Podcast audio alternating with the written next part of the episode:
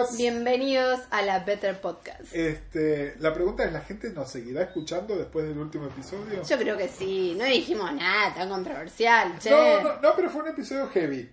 Sí, igual me parece que no le das play si ya sabes de qué va Es y cierto. decís... No, no, no, estoy, estoy totalmente de acuerdo. Es como escuchar un episodio de intrusos culto, ¿no? Un episodio de intrusos con, con eh, teoría de género. Ok. Eh, bueno, al- si escucharon el último episodio, saben que... eh, Si no lo escucharon, vayan y escuchen porque se van a perder. Está súper recomendable, pero hoy queremos dedicarle un episodio a una serie eh, de la que ya hablamos antes. Busquen, tenemos un episodio que es muy lindo, donde hablamos sobre la temporada 1 de esta serie, que es Better Things, de la temporada 1 de Insecure y sobre el, creo que era la Todavía 3 de debemos un Transparent, podcast de la temporada 2 de de Insecure. Insecure, que en algún momento lo vamos a hacer, ¿no? Lo tenemos Yo en- incluso querría hacer un rewatch de, de la De temporada 2 de Insecure. Insecure. Bien. Eh, pero bueno, vamos a hablar de Better Things. Yo voy a, voy a empezar diciendo algo que no creo que sea eh, polémico. Para mí, la mejor serie del año es Better Things. Uf. Eh, es decir, entiendo, vi y súper disfruté Handmaid's Tale y The Deuce. Sí. Nada de lo que vi este año me generó la satisfacción televisiva que cada 20 minutos de Better Things que tuve durante las últimas 10 semanas. Sí, sí, es... eh, Es así. Eh, Sobre todo porque es como, digamos, a ver, cuando viene alguien como Game of Thrones que tiene ese presupuesto, lo que sea, pero es como cuando, no es que está yendo a comer un restaurante gourmet, está yendo a la casa de alguien que te dice, che, tengo harina, tres huevos y un poco Te de agua, algo. y prepara algo que nunca probaste, pero con los mismos elementos Sí, sí, de algo, algo ¿entendés? maravilloso. Porque a la vez decir un programa de 20 minutos sobre una madre y sus hijas, podemos haber visto 85 y ninguno tenía este sabor, ¿no? Como algo donde la, materia prima es algo que ya conocemos, no es nada raro ni con nada. Eh, es, hay algo, es la, hay este, es la engañosa sencillez de Better Things, ¿no? Claro, totalmente. Eh, a ver, Y aparte, si digamos, no, si no saben nada no, sobre hay una nota en falso, o sea, esas tres actrices, esas tres chicas, bueno, sería lo mismo con otro casting, ¿no? Totalmente, pero bueno, para, si no De hecho, perdón, de la temporada 1 a la 2, Pamela contaba que ya conocían, o sea, la temporada 1 la escribieron antes de las actrices, ya las conocían y les escribieron para ellas. déjame contar de qué va Better Things. Me fanatizo. Better Things es una serie que está creada y escrita y en esta temporada dirigida y protagonizada por una actriz que se llama Pamela Adlon. A Pamela, muchos de nosotros la conocimos a través de Louis, ya sea porque vimos Lucky Louis o por todos los arcos que tuvo por dentro de la serie de. Californication. Sí, pero digamos, Pamela como Pamela, Como Pamela, sí, sí, sí. no, no como una actriz que Sí. trabaja en una serie, sino Pamela como Pamela, la conocemos por esto. Better Things tuvo una, está co-creada por Louis. Escuchen el episodio anterior Sí. para saber todo lo que esto significa a favor y en contra. eh, que es el productor ejecutivo, o era el productor ejecutivo de la serie. Tuvo una gran temporada 1, con algunos, es decir, que nos gustó muchísimo, pero con algunos altibajos. Y salió esta un- segunda temporada, que es impecable No, no. es- impecable. Para empezar, tiene, tiene visión, ¿no? Que eh, es algo de lo que se está hablando Y aparte mucho. nos cerró el orto. Porque te acuerdas que hablábamos mucho al final de la temporada 1 de si la temporada 2 iba a tratar de que Frankie hizo boy, ¿no? Nada, de eso ni se habló. Eh, que De hecho, el capítulo donde aparece ella Con el vestido ese blanco, y que es un capítulo aparte que parece casi como Buster Keaton madre-hija, Eh, digamos, ¿no? eh, Como que se van, eh, digamos, un capítulo muy tierno y a la vez tan goofy, ¿no? Como casi de, de comedia clásica. Es que es una comedia screwball, ¿no? Y donde igual también hay algo interesante. A ver, ya lo estamos metiendo como en los detalles, pero hablemos un poco más sobre Perdón, la serie. perdón. Me parece que nosotros a Pamela, que ya la queríamos, la, ya la queríamos de antes, la queríamos como actriz, ¿no? Sí. Eh, hay algo. Y como Pamela- guionista, ¿no? Porque Sí, pero hay algo en Pamela, en su manera en la que habla, ¿no? Su cosa de así medio deadpan y medio estoy cansada de la vida, que es muy... Podemos identificarnos mucho. Y aparte ¿No? me parece que para las mujeres al menos, Pamela siempre fue una underdog cool. Claro. Porque es algo donde claramente no es una mina con una belleza tradicional y que esto es uno de los temas de la serie, ¿no? No es la, es la mina que siempre va a ser de la amiga, Sí. ¿no? De un personaje secundario. No de la protagonista, que siempre es, es como la que le faltan siempre cinco para el peso, ¿no? Y justamente en esta serie no solo es la protagonista, sino que además sabemos que es su voz la que estamos escuchando. Y esto está clarísimo porque, de nuevo, no es un detalle menor que haya mujeres que dirijan televisión. Pero que una temporada entera de una serie esté dirigida por una misma mujer y que esta mujer sea la protagonista y creadora de la serie, me parece que dice mucho. Es decir, esta serie, mucho más que otra serie, es. ¿Vieron cuando hablamos de una película y hablamos del director de la película, decimos una película de... En televisión es muy raro que podamos decir. Sí, sí, lo que se llama la televisión de autor. Y creo que la única televisión de autor real que tenemos es la de Louis. No, no. Te la discuto. A ver. Bueno, está Black Mirror. Sí, pero. No sé, es decir. Yo no, puedo. Pero yo no puedo decir que Matthew Weiner hace televisión de autor. ¿No? Tengo no hablamos, pará, no hablamos de Matthew Weiner en el capítulo de... No hablamos de Matthew Weiner, pero estamos hablando de otra cosa. eh, no sé hasta qué punto es eso. En cambio, en este caso, la visión es tan claramente la visión de Pamela. Sí, sí, sí, sí. ¿No? Donde donde es esto, donde para bien y para mal, es la visión de ella, es la visión de ella completamente. Eh, y, y a ver, en estos días donde no existe estas comedias que no son comedias, traumedies, eh, llamémoslas como las llamemos, pocas alcanzan ese equilibrio que tiene entre el drama y la comedia. Me parece que Better Things, en el fondo, yo sí la llamaría una comedia. Es una comedia donde pasan cosas horribles. No sé, yo muchos capítulos termino llorando y no sé si una comedia... Pero yo no termino llorando... No me tocan las fibras emotivas del drama. me toca fibras emotivas de otra manera. Y me parece que la buena comedia es eso también, ¿no? Es donde... No sé, a mí me parece el capítulo, por ejemplo, de Canadá, no tiene nada cómico. No, y a ver, para mí hay un, hay un tema y lo traigo a colación del episodio de Canadá, que está toda la serie está ahí presente y que la serie se hizo cargo el primer episodio y después no, que es que Phil está muy mal, está muy mal, es una mujer que tiene incontinencia, que es una mujer que tiene... el personaje. Exactamente. Que tiene lapsos de memoria muy serios. Eh, yo creí que no sobrevivía esta temporada. O, o que le iba a pasar algo más dramático, tipo que terminaba ella internada esta temporada. Y en ningún momento lo habló. Es, es un tema súper serio, súper de drama. Yo, mm, tenía la sensación, hubo muchos foreshadowings que te hacían creer que iba a morir, pero a la vez siento que es, fundamental para la estructura de la serie que Phil esté. Sí, sí, sí. Y siento que hay algo, bueno, también que introdujo esta temporada el personaje del hermano de Pamela, que tiene evidentemente una relación muy conflictiva con su madre, aún más conflictiva que, la de Sam, digamos. Eh, a mí me daba la sensación de que de que es una serie que se mete en lugares incómodos y que es mucho más incómodo para la serie que Phil se deteriore cada vez más que que se muera. No, totalmente, totalmente. A lo que voy es esto, quería decirte lo de Phil, porque entiendo la, la cuerda dramática que está ahí, pero por otro lado,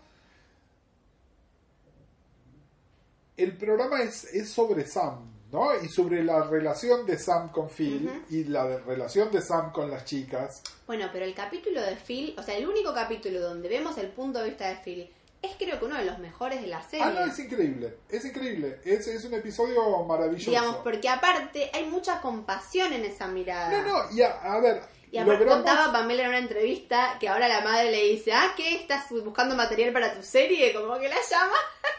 no, no, y además, eh, nada, es gran televisión. Eh, creo que es muy, muy importante además, eh, si no la tienen, la actriz que hace de, hace de Phil, Phyllis, se llama Celia Imrie, es una gran actriz inglesa de, tenía. de teatro, muchos no la teníamos. Yo ahora en Inglaterra la vi, que está haciendo teatro allá ah, y que... Y de nuevo, está a la misma altura que estos actores. ¿eh? La consideran así. No, se nota que es. Y es, es una, fuerza de la naturaleza. Es una gran comediante que hace mucha comedia muy física. Entonces, ciertas cosas que uno atribuye a cierta debilidad de Phyllis sí. es actuación. Es guion y actuación. Sí. No es que la señora es una... No, me refiero, hay ciertas cosas del personaje de Livia Soprano que son una actriz que se está deteriorando en cámara. Claro, por eso cuando me dijiste, está muy mal, no sabía si hablabas de la actriz No, o... no, no, no. El- está muy mal Phyllis, el personaje. La actriz es maravilloso Claro, lo que hace. maravilloso. Porque sepan que la actriz no tiene nada que ver con lo que está haciendo en la serie, ¿no? Claro. Es, es- ella en una entrevista es otra persona. Bueno, lo mismo que Judith. Light, ¿no? Claro, exactamente, exactamente. Eh, y bueno, lo que decís de Phil también, fíjense que en una serie tan corta y de un punto de vista tan acotado como este, es una serie que igual se, to- se da el derecho a experimentar. Sí. Eh, y en esto, bueno, esto es ADN de Louis, ¿no? Donde de 13 episodios, por ahí 6 son totalmente diferentes. En este caso son 10 además, ¿no? Pero 5, ya sea el episodio Phil, el episodio Eulogy, el Sí. episodio Arnold Hall también ¿Cuál era el de Arnold Hall? es el que aparece el abuelo de las chicas, Ah. el, el padre del, del, Sí, del ex marido de Pamela. Más sabes del ex marido y más lo odias. Ah, no, no, es un personaje detestable, pero fíjense que además es un personaje detestable y por otro lado te muestran, si bien rompe el corazón de sus hijas todo el tiempo, también muestran que tanto Pamela como él a su manera le dieron un lugar. Es decir, para las chicas el padre es importante, porque también podría ser ella hacer una cosa tipo madre coraje, siento que ella es el sostén económico y que ella es la que efectivamente se encarga del día a día de las chicas. Y sin embargo, estas chicas tienen un padre. Sí, a la vez creo que tienen un padre porque Pamela o Sam decide que tengan un padre. Bueno, pero a eso voy. Digo, a pero eso voy. habla de la generosidad de ella para con sus hijas. Pero eso, eso es lo que te estaba diciendo. Ese padre existe porque Sam le da ese lugar, a pesar de que el tipo es horrible. Y también, a ver, no se los media. Cuando el tipo es horrible, le está diciendo, así ¿ven que es horrible? lo del foreshadowing de la muerte de Phil, yo, bueno, spoiler, último episodio de la temporada, yo, cuando empiezan a contar al principio de ese episodio, ay, papá me va a venir a buscar y me No, va a ya llevar acá", sabíamos que el era obvio que, no iba a ir, pero el momento, digo, a mí me pasa como hija de padres divorciados y, y padre que, me, que 80 veces me ha dicho te voy a ver al acto y no ha venido, qué sé yo, el momento en que Pamela se entera que va al sótano, yo pensé que se iba a meter adentro de ese lavarropas. No, no, es genial. Es ¿no? genial El momento, es más, ahora no puedo ver un lavarropas sin imaginármela a ella arrancando la puerta. Bueno, pero fíjate de nuevo, acá hay algo. Yo no sé nada de la vida personal de Pamela en este momento, pero hay una comprensión de que Sam en ese momento no tiene que demostrar esa furia y esa impotencia delante de su hija. No, ella Que él- tiene que, que controlar daños. Exactamente, y que, que está furiosa, pero que tiene que interesarlo. Entonces, lo que hace es Sí. ir al sótano de su casa y arrancar esa puerta. Y aparte, si leen la poética del espacio de Bachelard, ¿no? Bueno, lo que el sótano significa, como todo el lugar donde todo lo reprimido, todo el, ¿no? Como el inconsciente está todo ahí. Es maravilloso, maravilloso. Y el laundry, ¿no? Va como a lavarse. Exactamente, y, pero- y- y que no aguanta tampoco. No, No, pero Y- digamos, yo decía, ¿qué le va a decir? Yo pensaba, ¿le va a mentir? ¿No? Como le va a decir, bueno, tuvo No, un pro no. como... Bueno, a ver. Pero aparte me parece que hay algo que ese, ese momentito donde todos, cual sociedad de los poetas muertos parentales, saltan a decir yo te llevo, yo te llevo, yo te llevo, que claramente es un shout out a Eulogy, ¿no? Como a ese momento de... Totalmente, totalmente. Es que me parece que hay un montón de esos shoutouts y mira, estaba pensando, una de las características que hace que Sam sea un personaje querible es este esta, esta cosa tan directa que tiene, ¿no? Sí. Esta cosa tan matter of fact. Y sin embargo, fíjate que lo más horrible que hace Pamela en todo esto es, está bien, con una persona complicada como es Robin, que es este candidato que Sí. le aparece, eh, pero básicamente ella nunca termina la relación con Robin, No, ¿no? simplemente Eh, hace hecho- ghosting. de hecho, cuando él se, se lo encuentra y ella muy fresca va a saludar y él está como el culo. Bueno, ¿No? que eso, eso es algo también muy Louis de la serie de Louis, que como vos como espectador no sabés qué pasó, no sabés si es que se vieron la semana pasada, si están saliendo, si qué es lo que está pasando. Bueno, pero acá es donde Better Things y Louis son muy distintas. Eh, y creo que acá es donde tenemos que nosotros además empezar a hacer esa división. En Louis, en dos episodios podía aparecer un recastear a la hermana Sí. de Louis y lo Sí. teníamos que tomar como lo más natural del mundo. En Better Things hay continuidad. Ujú. Que no veamos las cosas no significa que Bueno, no hayan seguido pasando. En ese sentido, a la Mad Men, digamos. Total. Como que Está hay un uso de la elipsis muy hereditario de Mad Men. Absoluto, absoluto. Pero lo que donde vos es- tenés que reponer y elaborar hipótesis de qué pasó, qué pasó, qué pasó. No es que Robin no existió, es que ella hizo una pelotudez con Robin. No es Sí. que Phyllis se curó. Simplemente no hablamos de ese tema, pero puede aparecer en cualquier Sí. otro momento, ¿no? Me parece que en ese sentido es, es, eh, es drástica la serie, ¿no? Por todo lo que elige no contarte, ¿no? Es como Sí, que te sí, muestra estas viñetitas nada más. Sí, Hemingway, a full. Eh, pero que bueno, eso también lo hace, lo hace Y el momento, bueno, hablemos de el- la escena posterior a la situación esa en un Easy o un Sodimac, o Sí. no sé qué mierda era, eh, que ella, con el ex marido de su mejor amiga, ¿no? Tiene una situación donde vos decís, eh, te preguntás, ¿Pamela es una pelotuda? Y lo que me parece hermoso de esa escena es que ella no se pone moralmente por encima. No, no, no. O cómo te- A ver, aclaremos qué pasa.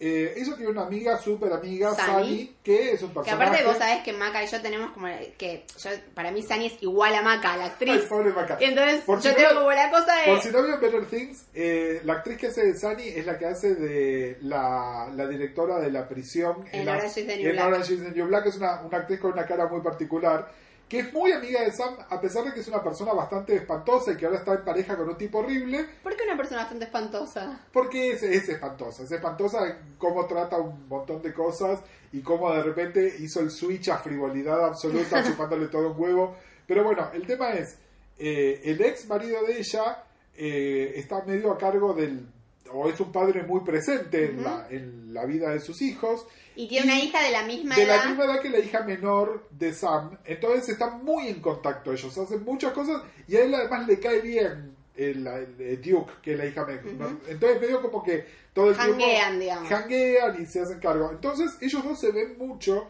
y en este episodio Y él está bueno aparte. él está bastante bueno y en este episodio además... Perdón, y tenemos un agravante que es que ella lo odiaba a él cuando estaba casado con Sani porque era un pelotudo. Porque era un pelotudo, pero ahora que lo ve como padre y como es con su propia hija, le tiene otro, otro cariño. Y en ese episodio todo está armado para que veamos, che, todos tienen química, Claro. ¿no?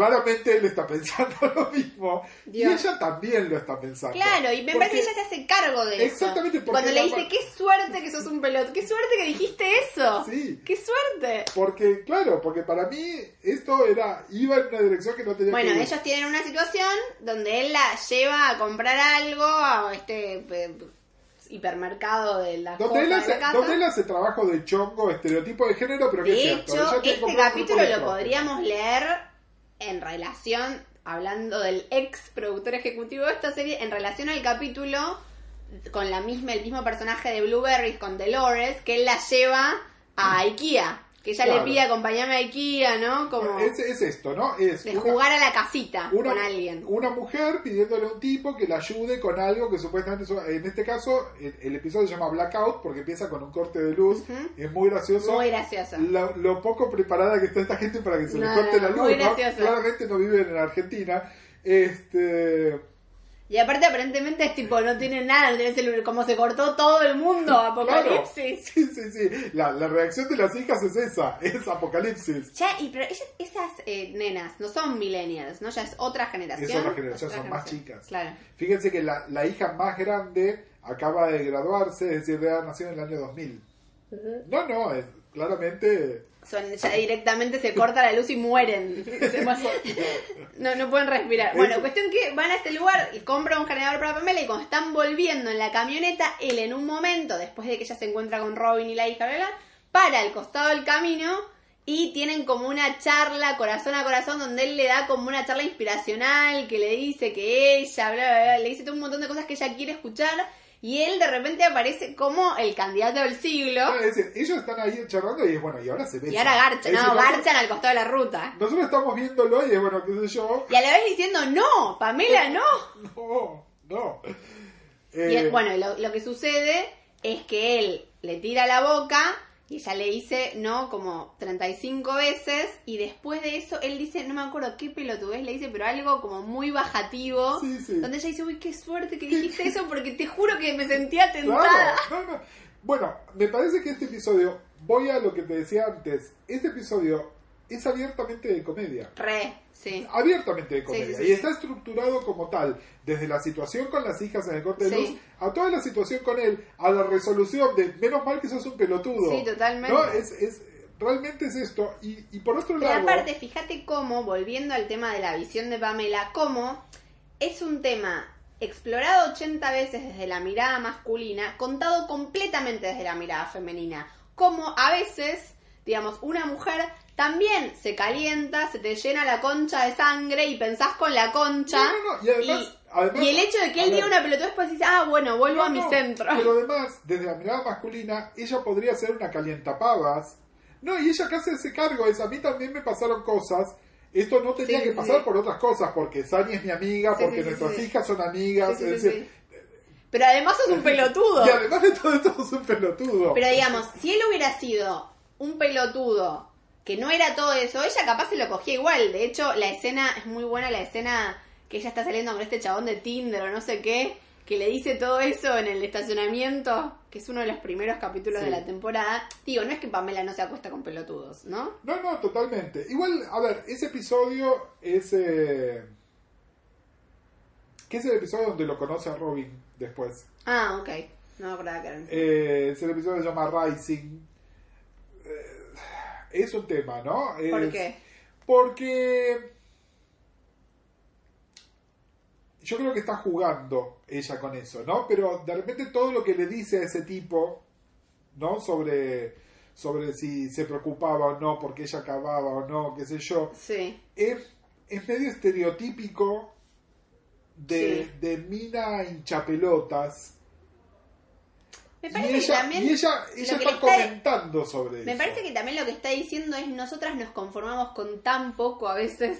Sí, totalmente. ¿no? Como algo, incluso te diría, como si lo pudiera poner en el mismo linaje que algunos capítulos de Sex and the City, como eh, A Woman's Pool, ¿viste? Como Sí. esto de nuestra pileta cada vez es más pequeña. Sí, pero fíjate, volví a ver ese episodio, Sí. porque yo no sé si vos reviste la temporada, No, no, no. A la luz de que en ese mismo episodio ella lo conoce a Robin y cómo maneja ella a Robin. Ok. Lo que Robin a ella le da en su fantasía, que es este tipo que es, ¿entendés? Como ideal en un montón de aspectos, a pesar de que desde el episodio 1 es este tipo está o loco o altamente medicado y no respondiendo como corresponde, ¿no?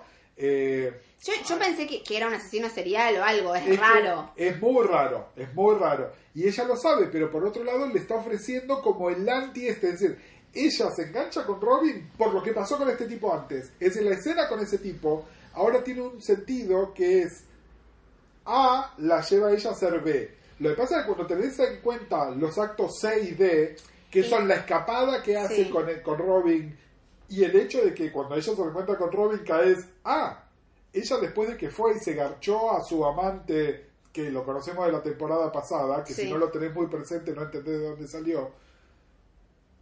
Y lo que pasó con Robin es, ella se hizo la recontrapelotuda, es decir, Bueno, ella- se sabotea también cuando Bueno. aparece alguien que puede ser un vínculo. lo que pasa es que yo eso ya no te lo tengo que leer ni desde los desde estudios de género, ni del feminismo, ni de estructura de guion, eso lo tengo que ver desde la patología. ¿Entendés? La, la diferencia entre lo que decís que querés Sí. y lo que realmente, qué haces en consecuencia para ver si querés eso o no. Sí, totalmente. Me parece igual también que el enganche con Robin también hay que leerlo en relación a la escena esta de la camioneta, porque ella, la fibra que le toca es cuando alguien es un buen padre, ¿no? Como que hay algo de eso Sí. que ella no puede terminar de resolver, ¿no? Sí, Como sí, con- que... con su relación con que a la vez que ella, se- esto, a ver, escena del sótano, ella gritando, ella haciéndose cargo de todo, pero hay un lugar donde ella querría tener un compañero que fuera un Sí. buen padre. Totalmente, bueno, sí, ese es el, el- el atractivo. Pero bueno, me parece, y de nuevo, por eso te digo reverla, porque estructuralmente la temporada, eh, si bien es una serie sobre madres e hijas, esta temporada es sobre figuras paternas también. Total, bueno, Porque aparece el, el, El, el pa- abuelo. el abuelo es, es mucho. la figura no del todo clara del padre de Pamela, del padre de Sam, digamos. Sí. Eh, bueno, este tío, ¿no? el tío, tío canadiense. Y lo que el patriarcado le hizo a la tía de ella, ¿no? Que nos enteramos ahí. Eso es terrible. Pero me parece que claramente, y esto de nuevo, y de nuevo habla bien de producto de una visión única, acá estos episodios se escribieron todos juntos y se dirigieron con una coherencia que no son meros episodios de una serie. Esta temporada funciona como una novela con distintos capítulos. Sí. Sí, ¿No? y a la vez, como siempre dice nuestra amiga Maureen Ryan, y a la vez no pierde lo episódico. O sea, no, cada en capítulo absoluto. tiene su mundo y su En historia. absoluto. Pero si vos lo ves completo y, y si lo ve- volvés a ver y si volvés a pensarlo, sin volver a verlo, ¿no? Volvés a pensar en, en- nada, en la escena del estacionamiento, que en ese mismo episodio conoce a Robin. Sí, el La el gap entre imaginación y realidad sobre cómo es Robin Sí, y ella, que de alguna manera es la heroína, entre comillas, de nuestra serie, haciendo una cosa muy Louis, que es Sí. hacer una cosa de mierda, ¿no? Porque sería en este caso es, sí Sam es una pelotuda. le presenta a las hijas y se va y se coge a otro, digamos. Claro, Sam es una pelotuda. Pero A la vez creo que hay algo de esa escena con las hijas donde ella se da cuenta que, que esta imagen, ¿no? Como Brady Bunch o de familia ensamblada perfecta que ella fantasea no es Ah, real, no, que no es posible. Eh, hablando brevemente, bueno, de las hijas, hablemos de, de... Me parece que más que en la temporada anterior, por esto que vos decías recién, ¿no? Al conocer a las actrices, actrices que hacen de las hijas, está escribiendo para para ellas. ellas. Pero me parece que eh, todo el cast esta temporada está mucho más redondeado. Es decir, la serie es sobre Sam, pero entendemos mejor quién es el amigo, quién es el amigo, quiénes Sí. son sus hijas, quién es su madre, Sí. eh, qué relaciones tienen entre sí todos estos personajes. Me parece que en ese sentido, Lo único que no me terminó de cerrar eh, es por qué, digamos, el personaje de la amiga de ella, la rubia, que no me acuerdo el nombre, que en el primer capítulo la hija de Sam le roba al novio, sí. en el último capítulo la está ayudando a maquillar, como, digamos, no por una rivalidad femenina o lo que sea, pero ¿no te pasó nada con eso? ¿Tan superada estás? No, no, me parece que ahí hay sororidad ver- verdadera. Eh, el pelotudo en toda esa situación era el español este. Ok. Eh, no, ahí no era culpa de Max, ni era culpa de ella, no, justamente, si un tipo te deja por otra, no es culpa de la otra, No, es culpa no, del ya tipo. sé. Bueno, pero me parece Pero que hay quedó- algo como, no sé. No, pero me parece que quedó, quedó como súper claro. Al contrario, yo creo que por ahí hubo un diálogo fuera de cámara. Una de las cosas elididas Sí. es este personaje, no me acuerdo ni cómo se llama, eh, diciéndole a Max, gracias por hacerme ver que este tipo era un pelotudo. Era un pelotudo. Sí, Sí, sí. sí, eh, al contrario, me parece, nada, me parece en realidad, eh, Bueno, qué situación esa, ¿no? Como...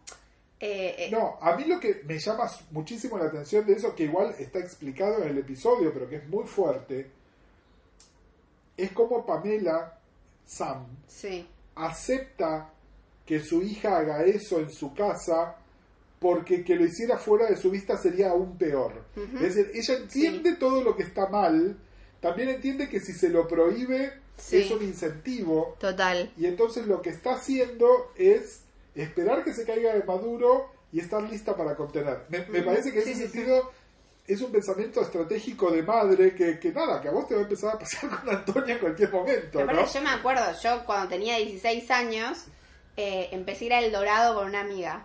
Imagínate, El Dorado en los 90 no era el lugar donde mi mamá quería y amigas de ella, un poco más jóvenes que ella, también iban al Dorado y le comentaban, digamos, lo que sucedía en ese antro de la perdición. Y me acuerdo que yo un día la senté y le dije, mira mamá, vos tenés dos opciones. Yo te puedo mentir, como hacen mis amigas con sus mamás, o podemos hacer el pacto de que yo te digo siempre a dónde voy, pero vos no me podés decir que no vaya. Lo cual es medio eh, teoría de juegos, ¿entendés? Como es, una, es un dilema medio complicado. Entonces mi mamá sufrió un montón, pero yo le decía, bueno, me voy al Dorado y me iba así como unas plataformas, me voy con los trabas, a que toman, toman merca en el baño delante mío, tengo 16 años, ¿no? Con las trabas. En esa época eran los trabas.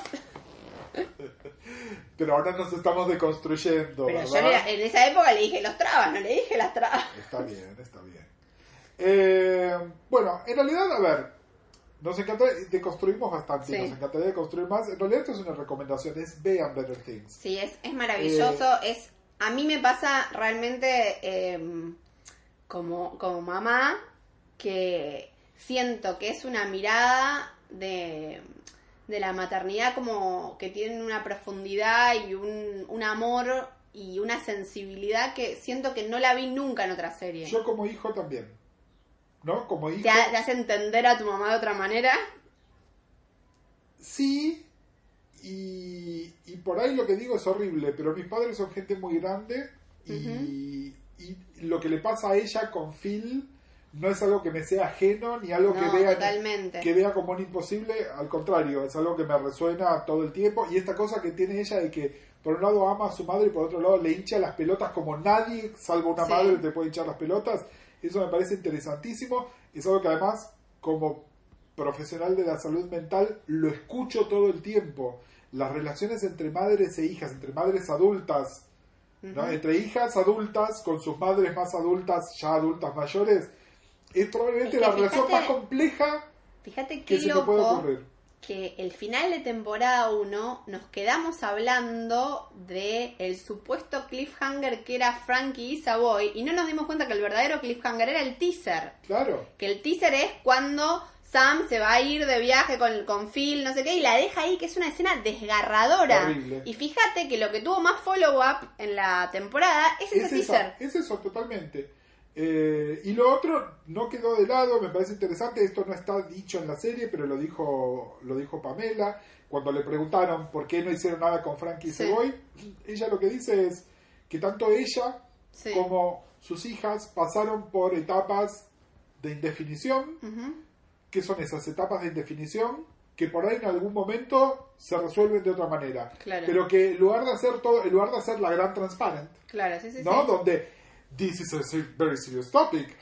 No, Claro. es, es una cosa No, y aparte me parece que el capítulo y- donde ella aparece con ese vestido blanco, no sé qué, bla, bla, también como sin ningún conflicto con esa performatividad de lo femenino, ¿no? Sí, sí, y, y el uso que yo no me había dado cuenta y después volví a ver un episodio y me di cuenta que, que por momentos eh, se usa el he, por momentos se usa el she.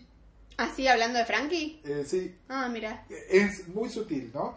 Y después, bueno, algo gracioso, ustedes saben, estamos hablando acá de Sam, Phil, Duke, Sí. Frankie, Max, que son, por supuesto, todos nombres masculinos o por lo menos unisex. Neutros, sí. ¿verdad? Y el hermano de Sam se llama Mario. Sí, sí, total. Es como muy gracioso. Por si no lo saben, el Marion más famoso del mundo, no lo conocen como Marion, era John Wayne, que es el arquetipo del macho que se llama Marion. Eh, nada, acá el personaje este lo hace Kevin Pollack. Me gustó mucho verlo a Kevin Pollack, aparte de por ser un actor que me gusta como actor y que además siempre me pareció muy atractivo. Eh, me gusta que la serie esté empezando a traer talento de primer nivel. Ujú. ¿no? Es decir, es una serie que ya es parte, esperemos de nuevo, y deseo, y lo dije esto en Twitter, Bueno, y de hecho- el episodio pasado, que, Digamos, que- una serie que cosechó mucho amor de personas influyentes este que, año. Que, que todos los mocos de Louis no tengan un impacto negativo sobre este producto que es sencillamente de lo mejor que he visto este año en televisión. Sí, me parece como algo que tiene eso, como muy conmovedor, pero a la vez no es difícil de mirar, ¿no? Eh, Como que tiene una sensibilidad y una agudeza, eh, pero como tiene también humor y tiene una liviandad en esta, digo, incluso el capítulo de Eulogy, por más de que llores y no sé qué, eh, te lo mezcla con eh, gags y no como los comic reliefs están a la orden del día también. Eh, sí, sí, y nada, es una serie que como pocas en este momento yo la siento en equilibrio. Sí, sí, sí, sí. ¿no? En- entre, esto, entre esto, comedia y drama, pero también lo dicho y lo no dicho, porque vieron que también está el recurso de hagamos la gran Mad Men y hacemos esas cosas crípticas que no se entiende un Sí. carajo. No, acá el- es el equilibrio. Ese equilibrio, nada, me parece maravillosa y queremos... Pero aparte, creo que tal vez el, el mayor eh, o la mayor deuda o herencia de Louis es toda una serie estructurada en torno a eh, la subjetividad de un personaje, ¿no? Y cómo se siente ese personaje, porque me parece que todas las situaciones parten de tratar de explorar la interioridad del personaje de Sam, ¿no? Cómo ella ve el mundo. Eh, sí, y ahora también, bueno, ya vimos cómo Phil ve el mundo y no me extrañaría en algún momento además ver cómo... Bueno, como Frankie ve el mundo también, ¿eh? Porque este- ¿Cuándo? yo creo que este episodio...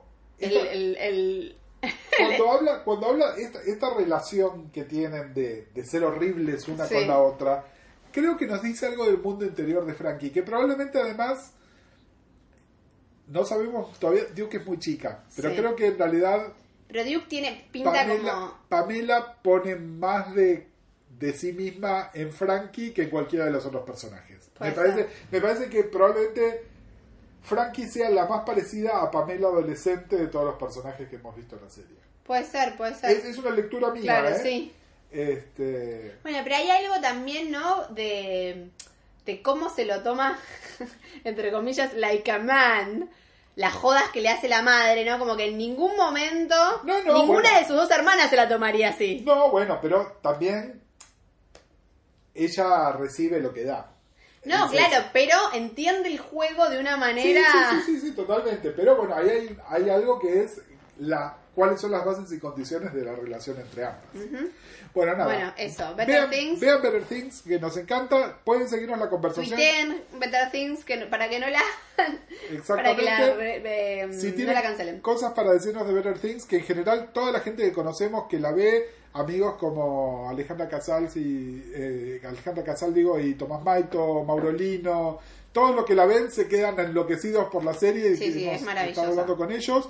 Eh, vean, Bueno, nada, Miss Miss- eh, también, que la ama y se siente identificada, todo. Bueno, eso, amamos Better Things. Eh, nada, eh, escríbanos, hashtag la podcast, el arroba de Mariana es Arroba María Nevi. con M, N de corta, Y. ma- Y. Eh, Igual yo, si buscan hashtag la podcast nos van a ver arrobados. yo soy Uncle-Marvel. Eh, también pueden encontrar nuestros episodios y otras cosas que escribimos y publicamos a Mariana en en- facebook.com barra series y punto y en thearchihome.blogspot.com. Bueno, y Bueno, esperemos pronto. grabar algo antes de Navidad. Y les prometemos, tenemos en carpeta de Deuce, tenemos en carpeta Insecure, tenemos en carpeta de todo y esperemos que no tengan más en carpeta abusos y ídolos Ay, caídos Dios, y esas por cosas. favor. Nos escuchamos pronto. Chao. La podcast es una idea original de Gustavo Casals y Mariana Levy. Nuestra música original es de Nicolás Zapa y este episodio fue editado por Gonzalo Ruiz. Síganos en Twitter con el hashtag La Podcast.